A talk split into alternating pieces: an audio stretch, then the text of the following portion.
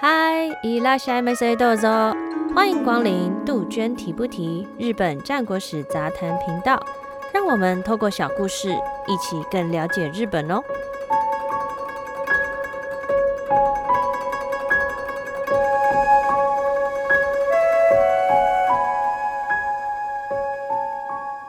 我们的节目第十集啦，谢谢大家的收听。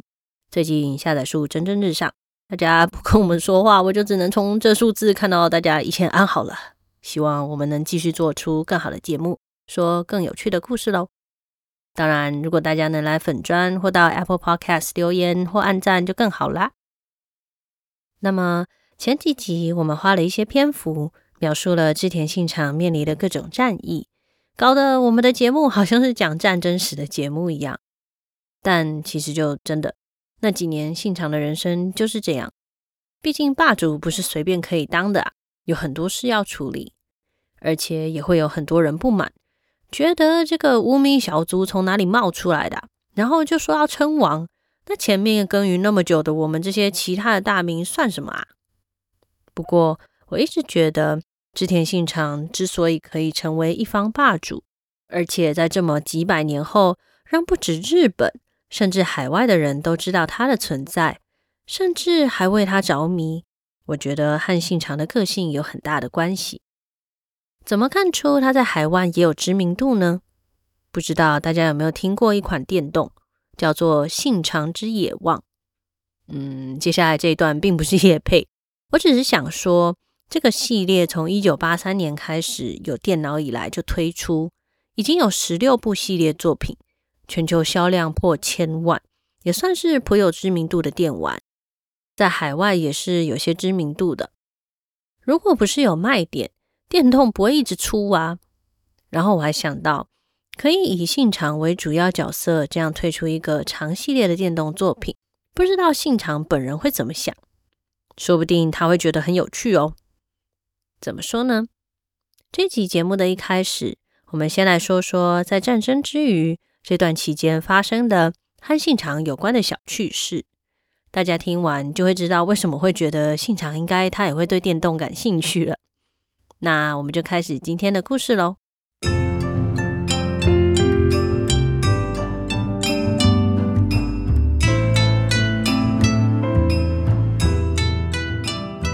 在第七集的时候提到，信长为了加强将军居所的防御，盖了雄伟的二条城。亲自监工的信长花两个月就把城盖好。在这期间内，西元一五六九年永禄十二年，信长在二条城接见了葡萄牙的天主教传教士路易士·弗洛伊德。其实，第一位到达日本的天主教传教士。是在二十年前便踏入日本领土的方济各沙悟略。这位方济各沙悟略是西班牙籍的天主教传教士，耶稣会的共同创始人之一。他是将天主教信仰传播到亚洲的第一人。而这位信长接见的路易士·弗洛伊德，约在与信长见面的五年前，追随方济各的脚步来到日本。这位路易士·弗洛伊德一生常年在日本传教，曾见过织田信长和日后的丰臣秀吉，并将所见所闻写成著作《日本史》。书中记载了许多在其他史料中看不到的资料，是很珍贵的著作。例如，在他的著作中提到，对信长的印象是身材高瘦，声音高亢。非常喜好武术，有些粗野，但好行正义与慈善事业，富有决断心，不听部属的谏言，对其他大名的态度有如对待仆人一般的颐指气使。尽管如此，仍受到人们异常的敬畏，轻视神佛等偶像崇拜，认为没有死后的世界，讨厌讲话喋喋不休等等。嗯，一开始我看到这个资料的时候，有点幻想破灭的感觉，因为不论在电动《战国无双》或是一些织田信长相关的影视作品，例如近几年的大和剧《军师官兵卫》中的织田信长，都是嗓音低沉稳重，说话很沉稳霸气。结果居然根据路易斯·弗洛伊德的说法，信长的声音是高亢、响亮且近乎尖锐，想象起来感觉是超诡异的啊！不过，路易斯·弗洛伊德的《日本史》一书可信度很高。一方面，他是第一手史料，亲自记载所见所闻；另一方面，因为他是个传教士，等于是中立的第三者，并不像《信长公记》或是其他的史书，是各家族的人自己写成的，内容多少会对自家人有所偏颇。所以，这本《日本史》是研究日本战国时期很重要的史书著作。我们在第一集介绍少年时期的信长时，曾说过，当时的信长行为不羁，常我行我素，不在意旁人的眼光。虽然他的言行在成长后有所收敛，但我们可以窥知他的个性其实是不受常识拘束，思考力很有弹性，对新事物的接受度很大。也因此，信长很早就接触西式铁炮。并运用财力和各种政治及外交手段，取得惊人数量的铁炮，成为当时织田军的代表武器。而这样对于新事物，尤其是南蛮事物，也就是我们现在所说的西方的事物，抱有高度好奇及好感的信长，据说在与传教士路易士·弗洛伊德见面时，发生了一件有趣的事。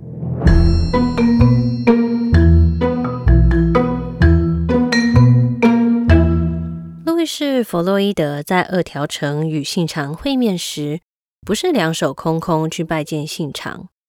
毕竟当时的信长可以说是掌控了京都，将军是受他照顾之下才能恢复地位的。要拜见这样的人，当然要带一些礼物，好好高官一下。于是弗洛伊德带了一些西方的东西要献给信长，其中一种黄色。短短的植物果实引起了信长的兴趣。原本信长还以为是黄色的短刀，但在弗洛伊德推荐说是好吃的东西后，信长身边家臣都还来不及阻止信长吃这种来路不明、看都没看过的东西时，信长已经一口吃下。各位猜得出来信长吃的是什么吗？答案是香蕉。据说织田信长是日本第一位吃香蕉、喝葡萄酒、吃金平糖的人哟，很神奇吧？没想到我们霸气十足的信长，面对南蛮的东西时是这么兴致勃勃，感觉有点可爱啊。另外还有一个小故事，是当有其他传教士带了地球仪给信长，告诉他地球是圆的的时候，信长居然回答。原来如此，听起来很有道理。这真不是当代日本人能做到的事啊！在那之前，人们普遍的观念是地球是平的，而且才刚开始知道，原来在自己国家之外，世界还那么大。相信大家在一些卡通或故事里都看过，当哥伦布告诉大家说地球是圆的的时候。第一次听到的人多半是觉得很荒谬，或是很惊恐，因为和从前的地平说差太多了，而且都会先想到地球是圆的，那在圆的下面的人怎么不会掉下去啊？之类的想法，很难一下就接受。但据说信长听了解释，马上就觉得这个说法很有道理，而认同了这样的说法。由这两个小故事。我们可以看出信长对于南蛮事物的高度好奇心和接受度，而且也很勇于尝试，有着与当代人不同的新颖思维。我想，正是因为这样，信长才能想出一些划时代的政策。而且，就像我们今天节目一开始说的，不觉得这样的信长，如果知道自己是电动的主角，他应该会觉得很有趣，说不定也想玩玩看吗？那么，欢乐的时光总是过得特别快。在信长兴致高昂的研究这些舶来品时，反信长势力暗中蠢蠢欲动。接下来，信长即将面对的是长达十年的宗教战争，以及信长包围网的序幕。这次，信长要如何灵机应变，让自己成功把一次次的危机变为转机呢？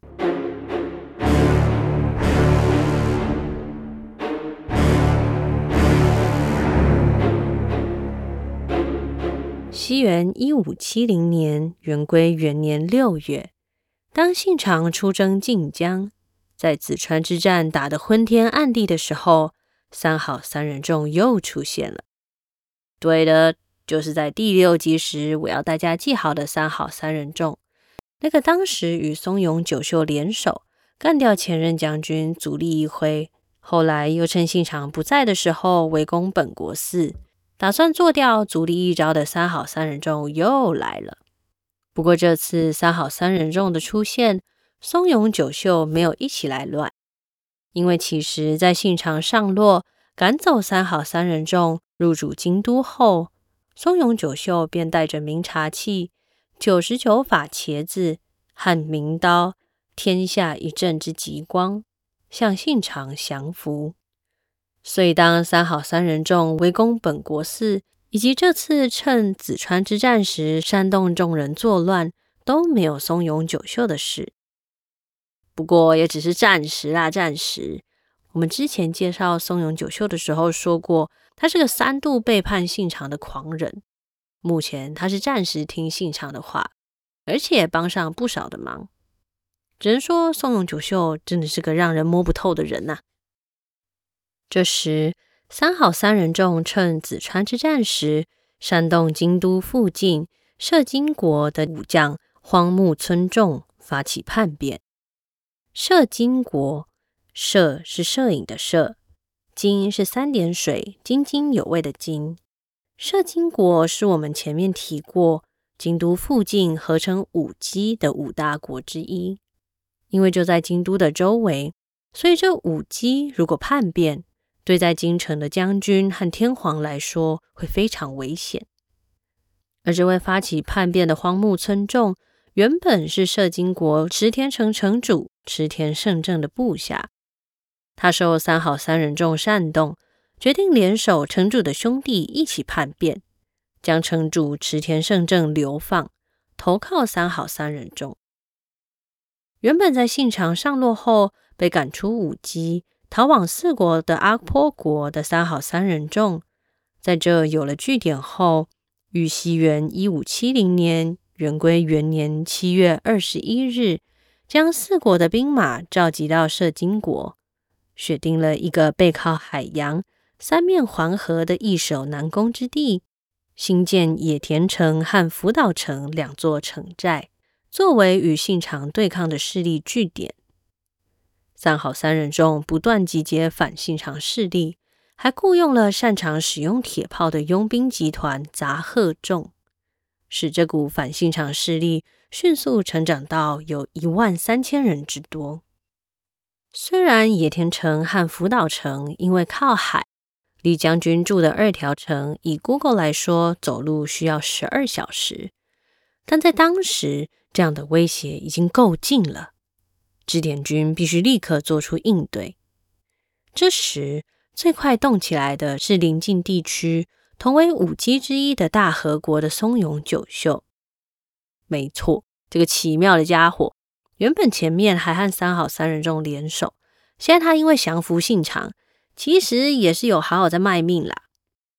三好方开始筑城的一星期后，松永久秀整好军队。出兵准备阻挡三好三人众，不过松永久秀所在的大和国和三好三人众所在的摄津国中间，其实还夹了一个细长的河内国。这里我会把五 G 地图放到粉专，帮助大家理解。此时虽然松永久秀最早反应并出兵，但或许是路途遥远，还是他只是做做样子。总之。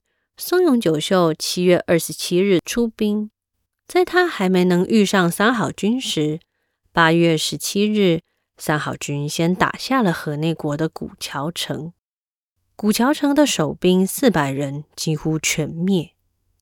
这个古桥城有什么特别的呢？它是三好家家督三好义继的城池。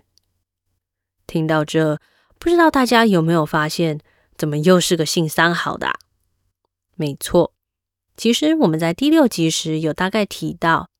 原本松永久秀和三好三人众的头头都是三好家的家臣，但在上一任家督去世后，三好家整个大乱。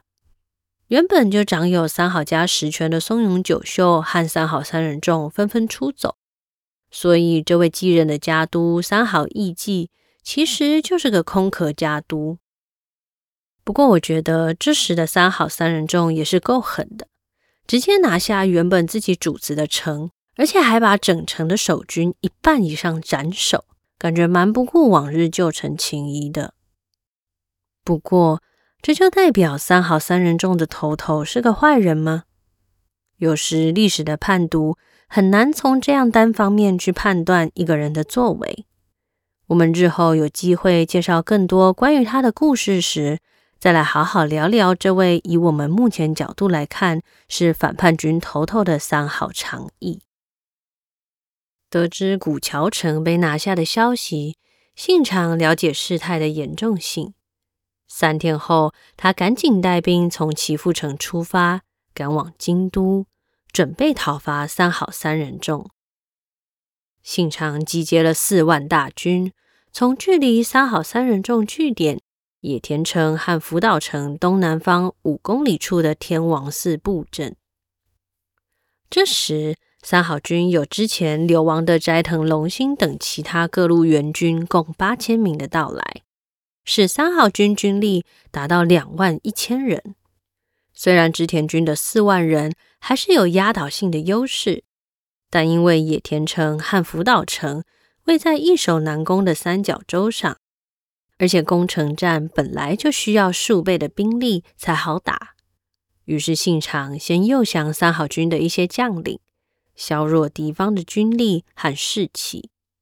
但就在看似战事推进顺利的此时，出现了一个巨大的变数。九月六日，先前一直保持中立的石山本愿寺寺主显如，对门徒发出了一篇檄文。正式宣告与信长为敌。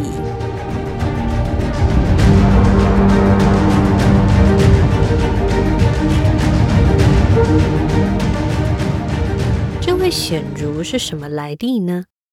他是净土宗本愿寺派的第十一代当家。本愿寺派又称一向宗，在当时是超大的宗教势力。我们前面几集提过。当时的一向一揆曾给信长带来极大的麻烦，甚至因为他们太强、太团结，信长还曾要求部下在不惊扰一向一揆的情况下去拿下周边的城池。那一向一揆为什么能成为这么大的一股势力呢？其中一个很大的原因，是因为一向宗的仪式和教诲，相较其他宗教派别来的简洁。教义内容没那么艰涩，就算是一般平民百姓也能理解并接受，而成为虔诚的信徒。也因此，一向宗的信徒数量一直直线上升，成为一股巨大的势力。面对这股庞大的势力，各地大名当然不能坐视不管，纷纷在领地内禁止这个宗教信仰，开始打压信众。不过，我们从种种历史事件的过往经验可以得知，当一股宗教势力变得庞大，却开始被打压时，通常只会让信徒们更加团结。一向宗也不例外。所以，当四十年前一向宗的其他根据地被烧毁后，他们便搬到石山上重建了这座石山本愿寺，作为新的据点。那为什么一向宗要和信长杠上呢？其实我只能说，感觉就是信长自找的。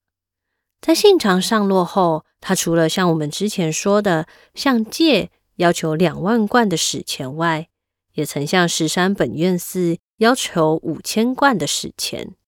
一方面是他知道石山本愿寺有雄厚的财力，一方面也是想要把石山本愿寺赶走，要求他们搬迁。因为信长看上这里良好的地理位置，有河川环绕，而且还是一个军事和商业的重要据点。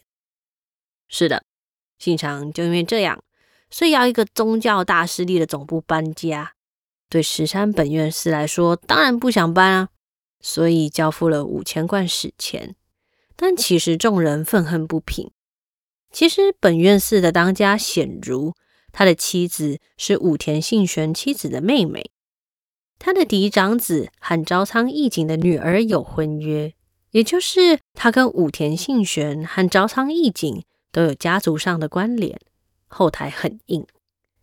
嗯，日本的各种和尚或宗教派别常常和我们想象中的不太一样啊。我觉得，就像我在前几集说的，感觉当时的日本人他们出家常常可以随意还俗，一堆战国时期的名人都曾出家再还俗，像先前登场过的足利义昭、上杉谦信、金川义元等，都曾出家又还俗。而显如所属的教派，僧侣是可以吃肉，也可以娶妻的。所以显如得以有自己的家庭和妻小，没想到钱都给了，信长还是要求石山本愿寺搬家。正当显如忍无可忍之时，他收到足利义昭的信，暗中请求显如站出来一同反抗信长。于是九月六日，显如发出了这样一篇檄文。自从信长上洛以来，给我们带来了极大的困扰。自去年以来，他不断地为难我们。尽管我们和善地对信长的要求做出回应，但结果却令人失望。我认为这样的情况该要结束了。在这时，我希望门徒能无视个人生死，坚守教义，与我们同心协力度过这个难关。若有不愿意协助本愿寺的净土宗门徒，我们会将他逐出宗门。这份檄文很明确的说明，石山本愿寺正式和信长决裂，准备与信长进行殊死决战，并要求门徒要炮口一致对外，一起打倒信长。而据说这份檄文也有发送给近江北部的前景长政父子。或许也间接影响日后前景长政与朝仓义景的出兵。檄文一出，各地的门徒纷纷响应显如的号召，以纪伊，也就是今天的和歌山的门徒为主力，他们火速赶到，集结成主要的战斗部队。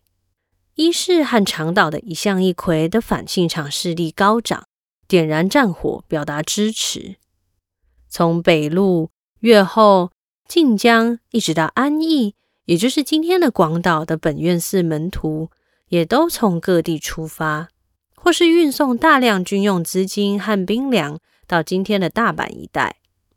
这里我刻意说出古代和现代地名的对照，大家打开地图就可以发现，大概除了日本现在的北海道、九州、四国之外，根本全日本的本愿寺门徒都动了起来。就因为显如发出了一篇檄文，显见一向宗的团结力量有多大。信长真是招惹了一个不得了的对手啊！西元一五七零年九月十二日夜晚，随着石山本愿寺钟的敲响，石山本愿寺正式参战。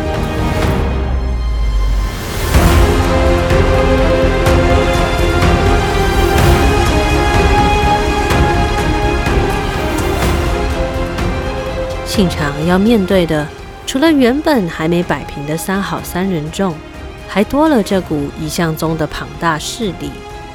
另外，还有前井长政、朝仓义景等各方来军，都在此时来势汹汹，冲着世田军而来。如此危急的战况，信长要如何全身而退呢？我们下回分晓喽。